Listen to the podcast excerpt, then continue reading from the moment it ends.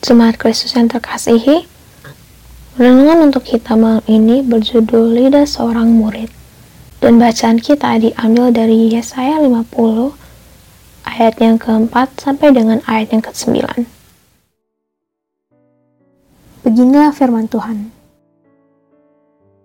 Tuhan Allah telah memberikan kepadaku lidah seorang murid, supaya dengan perkataan aku dapat memberi semangat baru kepada orang yang letih lesu.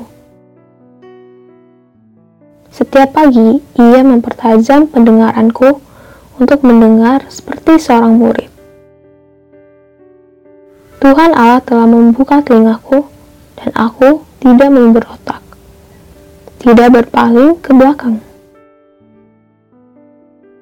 Aku memberi punggungku kepada orang-orang yang memukul aku, dan pipiku kepada orang-orang yang mencabut janggutku.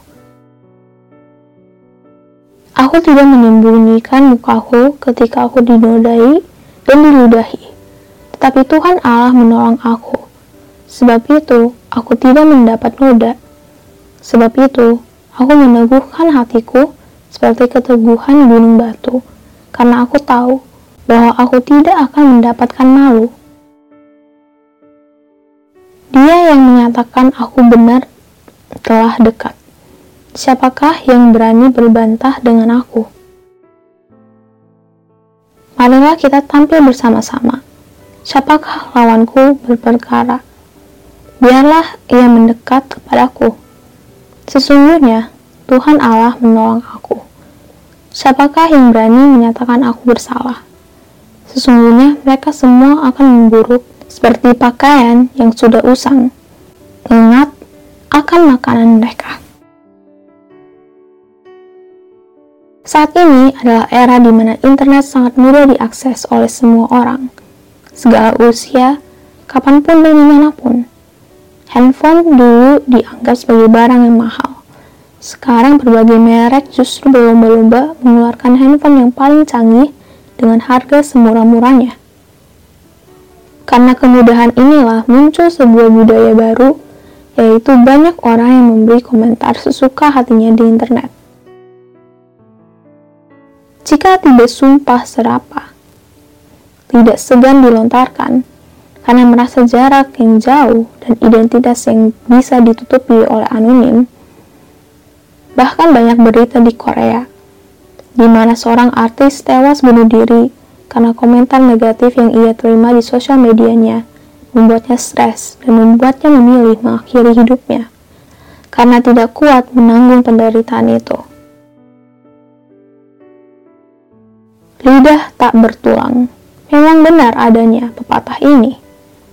Lidah yang diciptakan untuk memuji, membangkitkan mereka yang letih lesu, menghibur, justru menjadi lidah yang sama untuk bergosip dan membahas keburukan-keburukan orang lain. Media sosial yang seharusnya membantu kemudahan hidup dan relasi sosial, justru yang terjadi adalah sebaliknya. Media sosial menjadikan orang cepat berkomentar dan lambat berpikir, hingga lambat laun Perkataan buruk itu menjadi semacam candu yang memberi kepuasan tersendiri setelah melakukannya.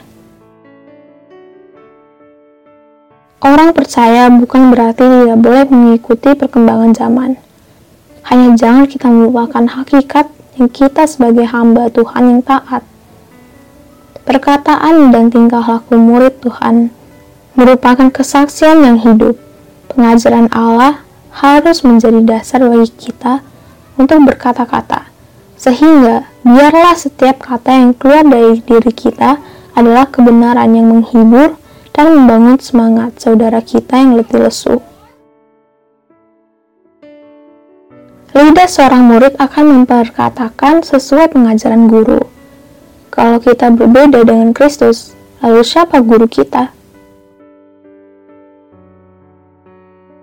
Demikianlah renungan malam ini. Semoga damai sejahtera dari Tuhan Yesus Kristus tetap memenuhi hati dan pikiran kita. Amin. Jemaat yang terkasihi, mari kita bersatu hati menaikkan pokok-pokok doa yang ada dalam gerakan doa 21 GKI Serwa Indah. Mari berdoa.